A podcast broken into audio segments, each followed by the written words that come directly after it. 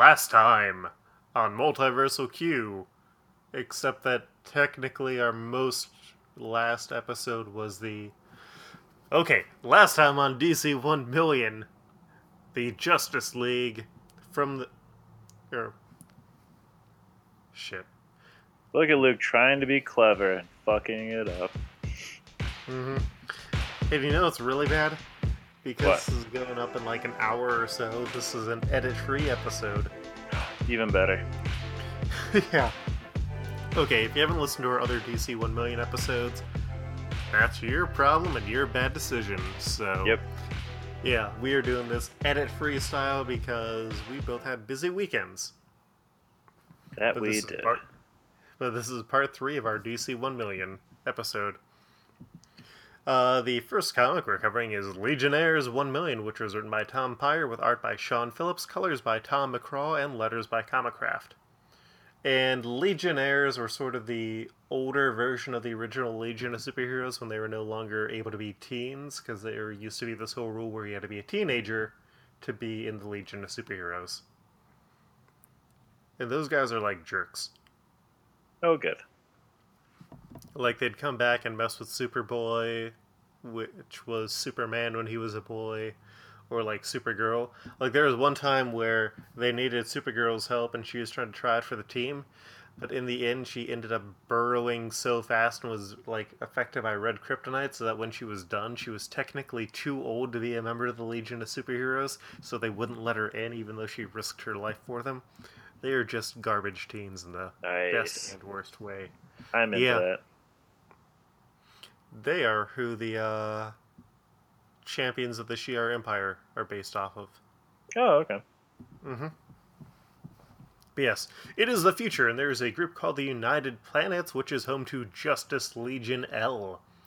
The members include Brainiac 417, who comes from Colu Bgztl. Uh, Colu was the home of the computer tyrants, who eventually created Brainiacs. Uh, Bgztl, or Big Tizzle, is a planet that was in the same space on Earth, but it was in another dimension, so, like, all the people from Big Tizzle were sort of ghosts, and as Colu and Big Tizzle grew closer and merged together, it ended up making, like, a ghost computer hive mind, which makes up Brainiac 417.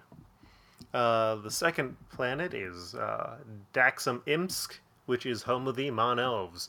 Daxam was the home of the Daxamites, who the most famous member was Mon El, who you might know from the Supergirl TV show, except he's very different because he's not from the future in that show. But it's pretty much super. Uh, but it's pretty much Superman, except their son didn't transform till later in history, and if I recall, originally he could only use one of Superman's powers at a time. And uh, Imps, yeah, and Imsk was the home of the uh, Shrinking Violet with the power to shrink, and Gasp. because they, yeah, and because they had this uh, power, they kept growing smaller and smaller, and so their planets got stuck together. So now there's a bunch of tiny supermen called the Mon Elves. Mon Elves, I got the ill communication. Mon Elves, I got the ill communication. Mon Elves, I got the ill communication. They probably make good cookies too. Yes. And then there is Cargg, where Implicate Girl is from, and they are obsessed with the number three. Implicate Girl can access up to the power. Uh, Implicate Girl can access the powers of any three people from her homeworld. There is also Titan, which is the moon of telepaths, which is really a space nursing home where the hyper rich pay the Titans so they can try and see heaven. And that's where Titan Girl comes from. There is Chameleon World, which is a mystery, and it is home to the Chameleon. And there is Talok 8, which is a fundamentalist world home to Umbra. And the last is Braal, where the people used to have magnetic powers, and they decided, oh, we're going to have magnetic powers, we should make ourselves into robots. And it is home to the leader of the bunch, Cosmic Bot. On Braal, a zealot named Agent If was wielding a toy that could shape reality. Uh, some science officers tried to stop him. He turned them to flesh and blood. Luckily, Titan Girl and the Mon Elves showed up, saved them, and then he ac- and then he teleported himself to the core of the sun. and he started working to try and turn it off. The rest of the Legionnaires headed towards the sun, and Titan Girl was able to get him to question his own existence, which made him unshape himself from reality. While stuck in the sun, the ship broke down, and Brainiac asked Chameleon to transform and save them, which Chameleon did reluctantly because it was against his faith, but he was able to get them out. Back at the base, Cosmic Bot and Titan Girl were examining the Dreamer, who's another member of the team who just has psychic projections, and uh, they have a vision that they weren't sure what it is. They thought it was about the sun breaking. Cosmic Bot, being unsure of what's going on, went to consult Wild Flame, which was a system that allowed them to see 85,000 years of the Legion's past. Though Umbra really didn't want him to look into the past, and he got visions of past legions, including how there were lots of Superboys and how they joined the United Planets together. But Cosmic Bot really isn't aware of how that's supposed to help. Uh, Brainiac ends up joining with Cosmic Bot, and they sense danger that will come from within the United Planets, and they suddenly have a swarm of extinct mineral eating aliens attacking the planet. And Titan Girl summons the team together. During the fight, Umbra spirits the Dreamer away to the uh, darkness so she won't get attacked as the Legion continues to fight. Cosmic Bot realizes that they are being targeted, and he also has one of his metal hands eaten off because these monsters eat metal and magnetism. Chameleon turns into a flesh ball and takes the monsters out, but when he did so, he broke his vow again, and even worse, it turns out that the metal monsters have eaten the magnetic field that was holding the United Planets together, meaning that they will drift apart. As Chameleon returns, Umbra thinks that he was behind it. Brainiac goes back in time to get Superboy from a thousand years in the past. And the reading order is weird because, like, the follow up issue for this is actually the last issue in the uh, DC 1 million series. So hopefully you remember all of that stuff when we cover that one at the end of next episode. Get on it. Mm-hmm. Up next is Azrael 1 million, which was written by Dennis O'Neil with art by Vince with with art by Vince Giordano, colors by Demetrius Basukas, separations by Prismacolor, with Ken Bruzenak on the letters. And here, Azrael is not a real angel, but he just got his wings from Sister Dumas, and they allow him to teleport anywhere, which he immediately starts doing. She invented the wings for a real angel, but they really didn't want to work with this group, and so they had to go with whoever they could who would want to join their order. As she tries to explain all this, Azrael, who's a dumbass, teleports himself to Proctolus, which is known as the asshole of the galaxy, where he ends up covered in muck. She explains that he should never go to a place in space and time that he's already been, or else it will uh, cause a super evil to appear. And also, you're not supposed to travel back more than 100 years, or you end up discorporating. Azrael's mission, as it's given to him, is to seek truth and beauty, to promote harmony, and to recognize evil. Azrael quickly gets bored and teleports to Earth, where he sees one of the green arrows facing a giant monster. Azrael takes the Green Arrow's bow and kills the monster, only to learn that it was the Green Arrow's master.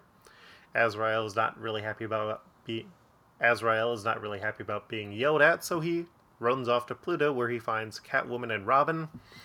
But they've already beaten their enemy, so he teleports to Mars where he finds some of the Hawkmen, who are space police. They are, are they are waiting for something called a Frixit to wake up, just in case it's uh, one of two types of Frixits. One is a deadly killing machine, and the other, which is a Bodleian Frixit, wakes up and spreads peace and joy, but you don't really know what they are until they actually wake up, so Azrael teleports again. He decides to travel back in time to the 20th century where he sees Azrael fighting Two Face, but because he traveled back too far in time, he is just a spirit. So he returns back to Mars in his present, and Azrael comments that the spirit almost got him killed. Back on Mars, the Frixit got up, and Azrael killed it, and unsurprisingly, it was a Bodleian Frixit. The Hawkmen are angry, so he returns home and ends up bumping into himself in the time stream. They each think that the other one is evil, and they start fighting until Sister Dumas shows up and stops them. She reveals that when she uh, said that he'd meet evil, she meant that he was doing evil. And she tells him that both of them are technically real and they'll probably merge together sometime. And the two of them run off to do really stupid good. I'm not entirely sure what the point of it was. No, this was a weird issue. I, yeah. It it was very very strange. Up next is Chase 1 Million, which was written by D. Curtis Johnson with pencils by J. H. Williams III, inks by Mick Gray, colors and separations by Lee Loughridge, and lettering by Comicraft. So, normally Cameron Chase is an agent of the DEO working in New York City. Her dad was secretly a superhero who got murdered violently by a supervillain, and so Chase ended up developing a hatred of super beings.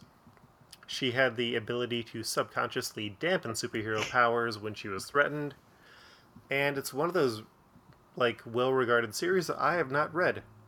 And this was also the last issue of that series. Oh, She good. recently appeared in the Supergirl comic book. oh, nice. I have not read any of the Mhm. new DC stuff. The new Supergirl Apparently, Batman just proposed to um to Catwoman. I don't know which one that happened in. It's one of the new Batmans. It was I really enjoyed it because Kellyanne Conway said was reading it and was talking about it. Then Tom King's uh, comment was maybe I should uh, put in more political message, such as Batman saying lying is bad. Alfred, indeed.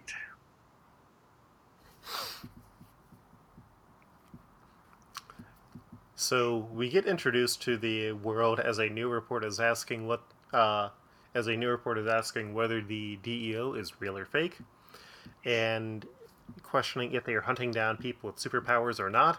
And we find out that the media is a tool that is being used to hire, that is being used to hide the truth of the DEO.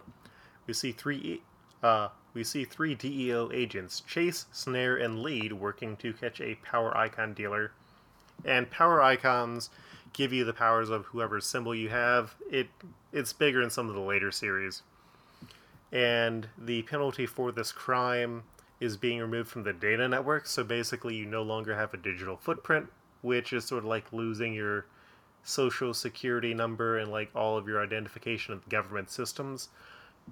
If you had the resources, you could do a lot of good with it, but chances are you're going to lose all those resources as a result the uh, criminal they are facing starts using some powers on them, but the lead chase agent uh, has a special power to neutralize his offensive ones, and when he tries to teleport away using an ambush bug icon, he gets stuck in a wall and dies, but not before uttering the word Chito. They end up returning to Director Skull. Normally, the director of the DEO is Director Bones, and she is unhappy that someone died since they have no idea what or who Chito is, but they do some digging and they find someone of that name on Mars who had a past record and who currently lives off of the network. Worried about the dealer, Skull grants him a number of icons to help deal with this potential threat. They end up finding Chito's house, and they learn that he was cut off from the headnet, which is the whole internet system. And so he lives in a house with books, which Chase finds barbaric. He argues that nobody knows about him and that he's been cut off from people, but the other agents don't believe him and try and start extracting information from him. That's when his daughter Alouette shows up and reveals that she was the supplier, but she had a reason. The icons that she was selling were lab prototypes, and Sandoval, who was the dealer, lied about just being a collector when he actually intended to sell them off. She wanted to survive, but there was nothing legal that she could do to make a living. They scan her and find the tr- that she was. They scan her and find out that she was not lying. Her dad attacks, and she is forced to respond, knocking out Snare and Lead. Chase follows after her and is told that she needs to nullify Alouette's powers, but Chase refuses and is ordered back to the base because she has concerns about the system and punishments. Chase reveal Skull reveals that she had the same questions, and that's how she ended up becoming the leader of the DEO, because she had to learn more so she could actually believe in what they were doing. And so she sends Chase to read some new files that she has access to before they go to talk about her future. Was that sound in the back? That was my roommate coughing. Kevin? Oh, okay. Up next is Creeper 1 Million, which was written by Len Kaminski with pencils by Shawn Martinbrough, inks by Sal Buscema, uh, colors by Sherilyn Van Valkenburgh, and letters by Willie Schubert. Creeper lives on the planet AI, where every thought from all of reality has shown up, and our narrator is Ryder, where he normally exists in the information field, but he ends up getting transformed into the Creeper, which here is this multi headed, multi armed yellow humanoid, just like the normal Creeper. And he ends up traveling through time, coming out of the mouth of the original Creeper in the past, in front of Jack Ryder, who had just split off from the Creeper using a new drug. But it turns out the Creeper that he split off from has broken into various fragments and representations of the personality. Creeper 1 million goes after them, eating them up before finding Jack and the last Creeper together, and Jack has realized that he needs this Creeper. The Creeper 1 million merges the Creepers he ate back into the last Creeper and joins them back onto Jack, so Jack, as the Creeper, resumes fighting crime. With a newfound will and determination. Creeper 1 million returns to the future, but then reveals that he didn't return all of the Creeper's aspects. He kept the self doubt Creeper and ended up killing it. After that Creeper is 1 million had, Wonder like, Woman coolest- million. Creeper had like the coolest like look though I think of any of the ones we've read so far. Yeah, it was like a very graffiti esque style, Yeah. for lack of a better term. Up next is Wonder Woman 1 Million, which was written by Christopher Priest with art by Michael Collins, inks by John Stokins, letters by Pat Prentice, and colors by Ian Laughlin. Wonder Woman from the past came to the future and is currently on Venus, where the Amazons have made it into a paradise. And also, all of the Amazons she knew are apparently still alive. Diana is facing off with Artemis, who she never got along with in the past. Artemis knocks her back as they are having a fight, and she ends up getting captured by a giant stone man. But since none of the other Amazons can fly, she figured the statue would be ready for her to fly, so she lifted it off the island and dropped it into the water where the heavy pressure underwater allowed her to break free. But she believes that Artemis has tried to kill her and falls unconscious, only to wake up in the Temple of Healing, where the purple ray heals them, even if they have dead, even if they have died. Artemis notes that they had to use an older bioscan to bring Wonder Woman back, and when she tries to call out Artemis for being too aggressive, Artemis is like, "You can't judge me." And while Wonder Woman and while Wonder Woman rests, watching the other heroes in their own tasks, the headnet reports that the JLA Prime, the heroes that she came from, may be Bizarro imposters. Hippolyta, meanwhile, comes in with Artemis, uh, who Hippolyta, meanwhile, comes in with Artemis, who's been injured in a fight, and they try and heal her, but the purple ray starts hurting people instead, and Diana gets called out for sabotaging things.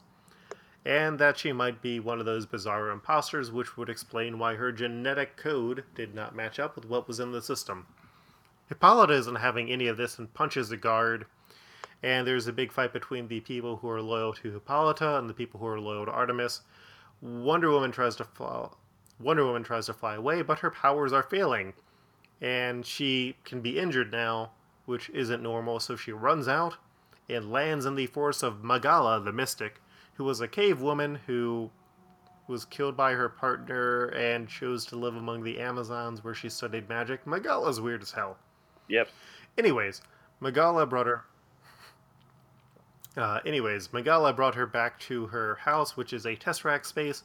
She reveals that the purple ray was altered and activated by scanning Wonder Woman, so Wonder Woman realizes she needs to die again, so she goes back to fight some more, gets killed, and then Magala convinces Hippolyta to return her to the ray, and she stays at is activated. The machine explodes because apparently it was also using Wonder Woman's energy as a battery or something. Artemis wasn't behind anything, and the dead were restored, including Wonder Woman, who heads off to Jupiter. It was a weird one. Yeah, it was. Oh no, I accidentally deleted that. Up next is Power of Shazam, 1 million, with uh, which was written and penciled by Jerry Ordway, with inks by Dick Giordano, colors by Glenn Whitmore, with John Costanza on the letters. Sutra, who is a resident of the future planet Mercury, stumbles into the Rock of Eternity, where Captain Marvel sits in place of the wizard Shazam, and Captain Marvel at this point is very old. He has a beard, he looks old. And at the time, Captain Marvel is asleep, so Sutra runs out with a few pieces of treasure, hoping to be able to reach the communications hub where she can lay a claim to this discovery that she's made. You find out that Mercury is the communications hub for the entire solar system, and the entire planet has been turned into massive data processors and inside these processors is where the poor people live. Sutra returns to her son Tanist, who is waiting for her with some treasure, but first she needs to go register it so they can turn their lives around. Tanist has a broken leg, so he stays behind to try and guard the base. Prospero, meanwhile, who is a rich addict who likes to live with the poor people, finds this entire thing curious and heads in. And because he has a connection to the headnet, he starts uh, staking his claim digitally. Tanist tries to stop him, but they both get sucked in.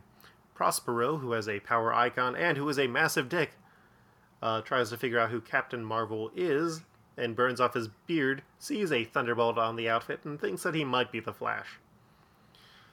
As he questions who Captain Marvel is, this wakes Captain Marvel up, but his memory is hazy and he sees Freddy Freeman, who was Captain Marvel Jr., standing there explaining that he tried to stop Prospero and the others from getting in. Prospero, meanwhile, realizing he has no link to the headnet, decides to try and kill both Captain Marvel and Tanist, uh, blasting down a stalactite in a nice callback to the death of the original wizard Shazam, but Captain Marvel is able to save Tanist. When Prospero continues gloating, Captain yep. Marvel ends up taking his power icon away. As Sutra returns, she sees the cave is now being swarmed by icon bearers, and in the scuffle, Sutra is trampled to death. Captain Marvel tries to move them away out of the uh, Rock of Eternity, but they see this as a challenge since he's an original superhero and they start attacking him. During the fight, his memory returns completely and he realizes that he still hasn't helped Tanist. Meanwhile, the cave is being raided, but they run out and see that Sutra has been killed. Realizing that realizing that Tanist is an orphan like him, he tells Tanist to speak his name, and when he says Captain Marvel, he is transformed, which it's supposed to be Shazam that transforms you, but I it doesn't make a lot of sense. Anyways, suddenly all of the uh, information on the crowd, or suddenly all the information yeah. on the planet cuts out, and the crowd blames them for this strangeness.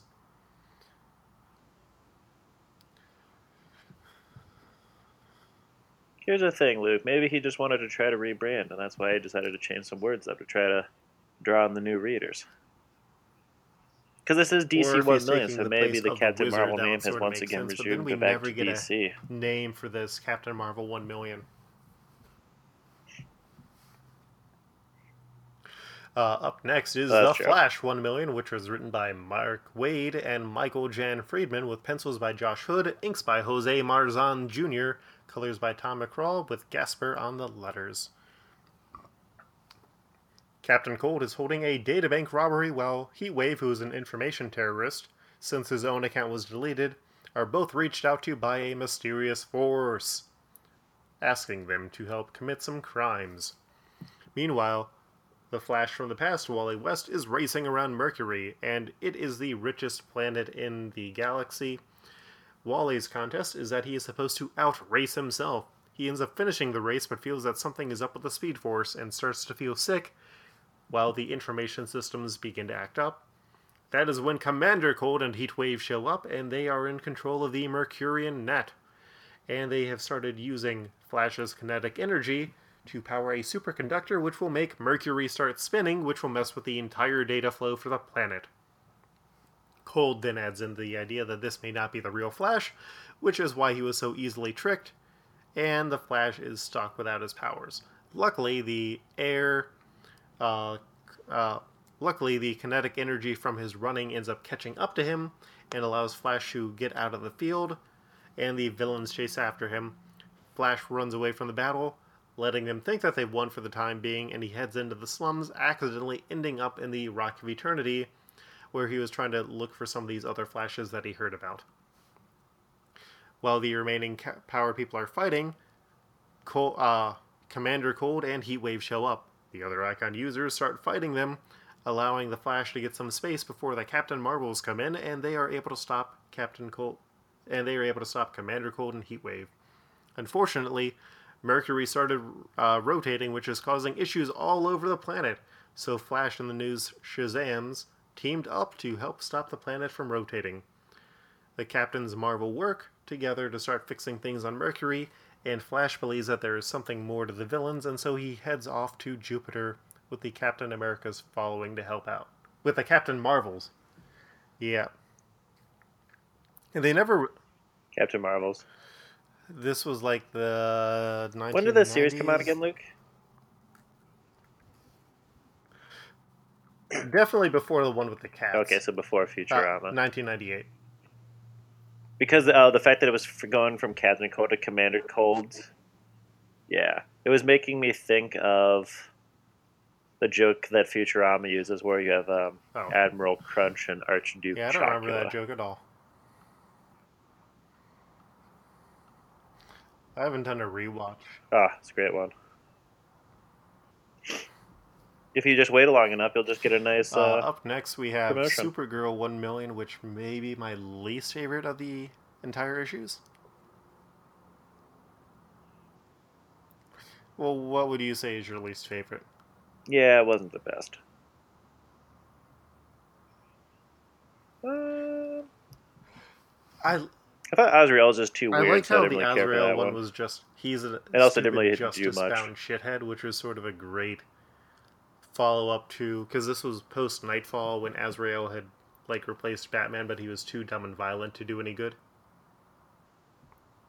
So like I like it as a commentary of that, but yeah, Yeah. Supergirl One Million is not good. It was written by Peter David with Dusty Abell on pencils, inks by Norman Lee, with Gene D'Angelo on colors, Digital Chameleon on separations, and Comicraft on the lettering. I found out today that Digital Chameleon stayed around until 2003. Mm-hmm. It's Canadian. Oh, nice.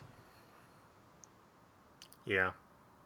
At the same time, that means it Uh, only lasted like Chancellor Dura more is an alien in space who uh, got woken up, and we see that he has scratched an S symbol onto his chest. A group of aliens known as the Zyanteri are trying to make peace with the uh, race that he is representing, and he is carefully working on solving what to do for this race when he sees a humanoid shape on the monitor, which he recalls as the destroyer of which he recalls as the destroyer of worlds, which is Supergirl, who is a young girl on a space skateboard. Yeah.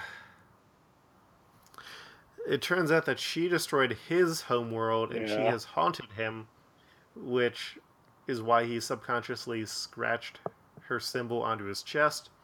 She ends up heading towards the Zion beams aboard their ship, and proceeds to do destructive, funny kid stuff, which destroys their fleet. And she's sad because there are no more ships for her to destroy. Dura flees in a Dura flees in an escape pod as Supergirl flies to the last Zion ship and causes an energy explosion that knocks Dura's ship towards the sun. And Supergirl, whose name is Rael, ends up saving him, and he makes her promise to be good if she wants to come along with him because he's her adoptive father or something. I. It, it falls into like the Spidey Yeah. baby level of stuff that's just Yeah. not good, overly generic kid stuff. Because Supergirl had a like, why does the it even time. really exist? No, I Uh-huh. know. No, no, I'm talking about like the Spidey's baby of like, and oh, uh, why does the this last one for this episode is Lobo 1 Million, which was written by Fenal Grant on the script, with Eventual Luzniak on pencils, Immortal Probst on inks, Eternal Vasquez on colors, Future Al Pris- uh, Prismacolor on separations, and Artificial Oakley as the editor. I enjoyed that they did names and also that all of them had Al as their first name. In a space carnival, a Barker is inviting the audience Yeah. to see his main attraction, the main man, Lobo. If you don't know Lobo, he's pretty much. I don't know, how would you describe Lobo?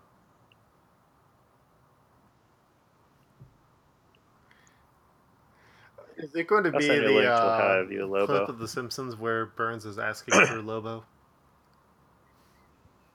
No? It is not. It's the one where Homer is saying that. Nope.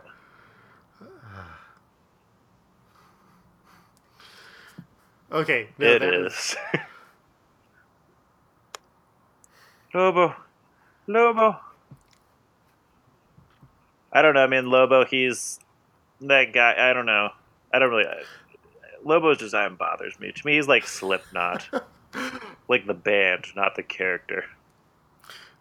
Well, in Like, a way, ooh, look at me, I'm parody edgy of and that, like the ultra-violent character who nobody can take down and nobody can stop, and he was made to be a parody. Anyways, a, Yeah, but sometimes I feel like Yeah. people forget that, much in the same way with anyways, Deadpool. a uh, kid says that uh, Lobo looks like a fat bastard, so Lobo breaks out of uh, the cell that he was in as the carnival declares as the carnival barker declares that the only way to placate him is to give him more money. Meanwhile, a woman who looks like Meanwhile, a woman who shit. Soon after, a woman who looks a lot like 80s Starfire in a business suit shows up to offer him 1 billion credits to work as a bounty hunter to chase and capture Malo Perverso, who is reportedly a myth, but she insists that she was previously Malo Perverso's lover. So Lobo storms off after blowing up the Barker who wanted a cut of the money. Lobo had stopped bounty hunting when it became illegal, and he's also out of weapons. And his bike was taken away, so he decides to get some booze first with the money he, now he now has. He goes into Al's Diner, which is like a follow up of the original Al's Diner, which was something that he like destroyed in every issue or every arc or something like that. And the diner now just Yep. And the diner now just shares Oh, the idea of fast food dining, so Lobo ends up using the teleporter that they have to leave. Al wonders who would hire Lobo, and Darlene, who also works at the restaurant, reveals that she did it with a hollow disguise because she needed because she thought that Lobo needed some self-esteem. And because he can't legally kill people, she has sent him after someone who isn't supposed to exist, but Al is worried that his diner is still going to end up getting destroyed. Lobo had a tracer put on his bike, and he finds and he follows it into a tesseract, gets his stuff, and then he rips a hole open through the space and wanders into the Justice Legion wannabes headquarters, where he starts attacking. Meanwhile, in the Magellanic clouds, where they are exchanging their ideas of peace and love uh, via the Orion cluster, Lobo's ideas get broadcast, uh, causing their society to quickly devolve into a warlike, chaotic one.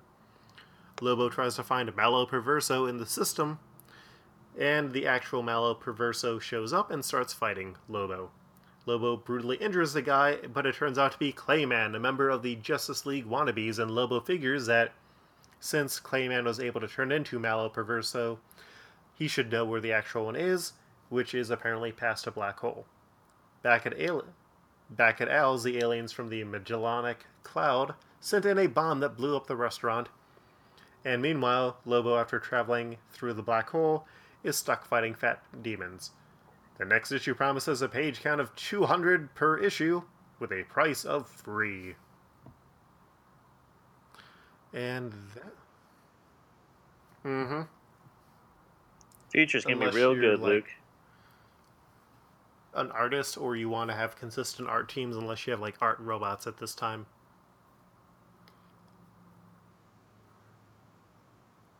Or they just do a bunch of But reprints. maybe that means that everything is free, Luke. Mm-hmm. Uh, Or yeah, that. so this wraps up the third part of our DC 1 million special. Next time Aquaman, Green Lantern, more Superman, Resurrection Man, the conclusion of DC 1 million, plus Hitman and the Legion of Superheroes? Question mark, question mark, question mark. Uh, Multiversal Q is a weekly podcast. Usually we have more time to do good, good editing and that sort of thing, but this week we did not. I don't think we even introduced ourselves this week or did the normal introduction. I'm Luke. We did not. And we're and I'm Devin. Now we're Multiversal Q one million. And we were Multiversal after Q. a million episodes, we still have not learned what we're doing. Uh, yeah. But Multiversal Q is a weekly podcast. Sometimes we do bonus episodes. If you enjoy the podcast, make sure to check out our website, like, rate, and review us on iTunes and other systems. You can email us at multiversalq at gmail.com or message us on the Twitter. Uh, we like to get questions when we can answer them. If you are listening to this, I will be at Heroes Con next weekend. If you're listening to this before Heroes Con this year, uh, I will be tabling with Jill Hunter, and I will have a lot of comics, including Batman, or including Watchmen Aliens, which is my illegal Watchmen Aliens crossover comic. It's a parody, so it's technically legal. And uh, Devin, where can people find you online?